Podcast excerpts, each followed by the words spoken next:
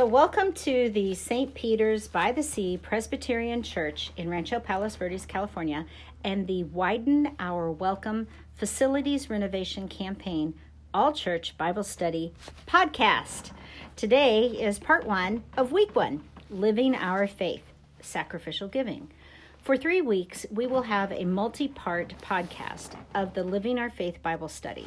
For instance, today you will hear a discussion on the first Bible passage, the story of Zacchaeus, which is found in Luke chapter 19, verses 1 through 10. Tomorrow, the discussion continues with the second Bible passage, the widow's offering, found in Luke chapter 21, verses 1 through 4. And on part three, there will be a wrap up discussion on what our takeaways are for the week's Bible study. Look for the podcasts part 1, 2, and 3 for each of these Bible studies on the church website at www.stpeterspres.org. For this week's Living Our Faith Bible study, I am joined by Paul Strand and Valerie Ryan. Paul has been attending St. Peter's for over 20 years and Valerie has been a member of St. Peter's for 12 years and is very active in many ministries, including serving as a co leader for our Widen Our Welcome Facilities Renovation campaign. Welcome to the podcast. Thank you. Thank you. Glad to be here. So, before we begin our discussion, let's listen to a reading of the Bible passage read by St. Peter's member Enid Mom. The story of Zacchaeus from the Gospel according to St. Luke, chapter 19, verses 1 to 10. Jesus entered Jericho and was passing through. A man was there by the name of Zacchaeus. He was a chief tax collector and was wealthy. He wanted to see who Jesus was, but being a short man, he could not because of the crowd.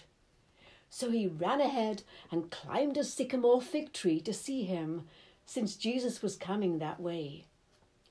When Jesus reached the spot, he looked up and said to him, Zacchaeus, come down immediately.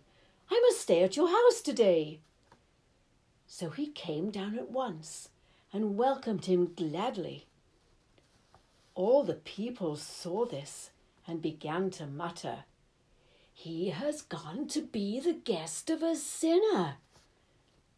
But Zacchaeus stood up and said to the Lord, Look, Lord, here and now I give half of my possessions to the poor, and if I have cheated anyone out of anything, I will pay back four times the amount.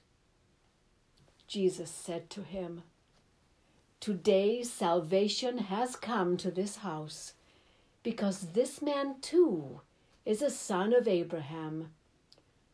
For the Son of Man came to seek and to save what was lost. So Valerie, let's let's start with you. Tell us about this story. How would you put it into your own words?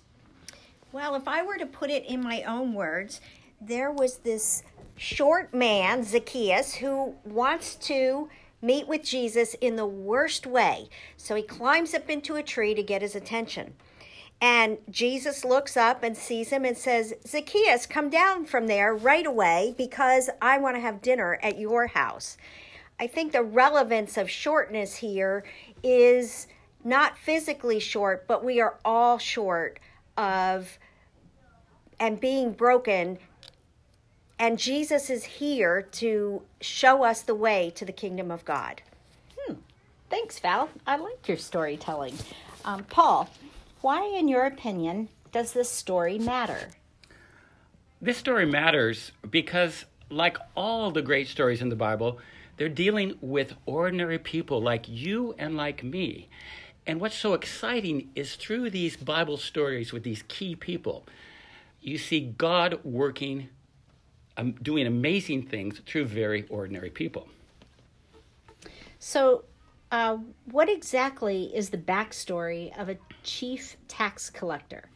Well, that tree climbing tax collector, he puts himself in a place to see Jesus, but he himself gets seen. And that happens to all of us when we put ourselves in that place. More specifically about Zacchaeus, which makes him so very, very interesting, is he was a collaborator with the enemy, the Roman government. He was collecting taxes for the um, opposition. And though he was Jewish, and I kind of compared it to being in Vichy, France during World War II. And if you collaborated with the Germans, you were hated by your people. So I'm trying to imagine what it would be like to be Zacchaeus. Now, he was very wealthy, he was a tax collector, and tax collectors did cheat the people. So these other point against him. And the third one that Val mentioned, of course, was he was short, which I don't know what that's like. Does does anybody can anybody like did you ever have that problem when you were younger? Oh, Kid- yes. People kidding you because you were short? Oh, yes, I did. I had a, a few uh, times where I was uh, picked on because I was short. Like I couldn't reach something, or I couldn't uh, throw a basketball very well because it was too hard to get it all the way up to the net. Yeah, I've experienced that. Mm-hmm. How about you, Val?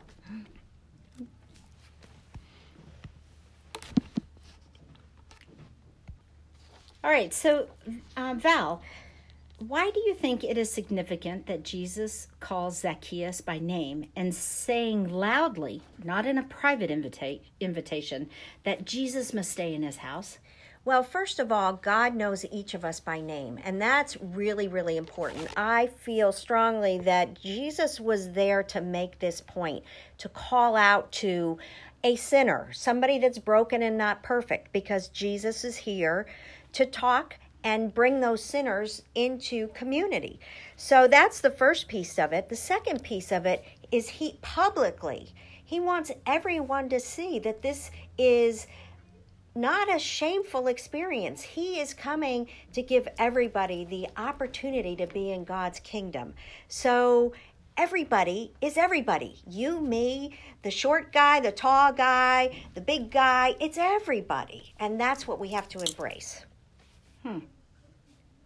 That's really good to think about how our our uniqueness is not something that Jesus doesn't see. He knows us. He made us that way. Yeah. And Paul, why do you think Zacchaeus declared repayment to those he cheated? Is four times repayment excessive or appropriate? What do you think? Well, I think it shows clearly that there was true repentance on his part. And mm. immediately, this is so unique that immediately he realized in confronting Jesus, he saw what his life was like. And he says, If I cheated people. Now, tax collectors were known for cheating people. Um, You know, mm. they were the collaborators with the enemies, mm-hmm. and he was a wealthy man. And so he was going to restore what he had taken away from people, probably poor people, four times. And I think that's just very interesting. I don't, this is an example in the Bible.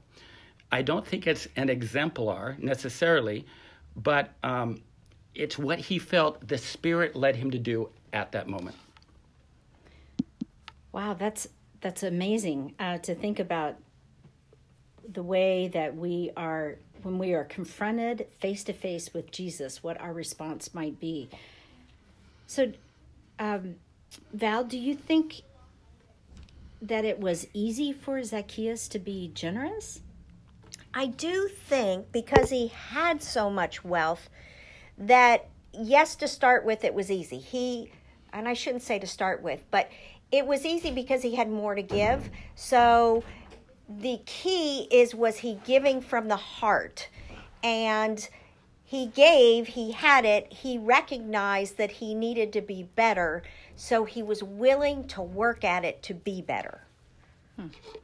Paul, do you have a thought Well, about that? Yeah, I, I don't think it's necessarily easy for anyone to be generous, um, That's a good especially right off right off the bat. Yeah. But again, it just shows this radical trans- transformation in in his life that he was immediately quite generous, or he mm-hmm. knew he had to be generous mm-hmm. because of what he had done, because mm-hmm. of the wrongs he had done. that makes a lot of sense to me. I can appreciate that. And what you give a little now, you do tend to give more as you start to see the rewards of your giving. So it's a learned experience. A learned behavior. Yes. And so four times is not formulaic. It's not like that's what's required of everybody. Well, yeah, and this was a unique situation. I'm, we're assuming that we, as a congregation, haven't cheated um, people in our lives, but uh, Right? Right. but if you have, Yes, think about it. go pay them back right away. Great, thank you both. So, you know that there is a connection between receiving the gifts of Christ and returning the gifts in service to him. As I was thinking about this, I would say that this study and this passage in particular is a study about spiritual discipline of stewardship. I don't know about you, but for me, it doesn't seem like we have very many discussions about money, stewardship, tithing, or giving. Sure, we applaud giving of our time and energy in various programs and activities, but do we really talk about supporting the church with our money?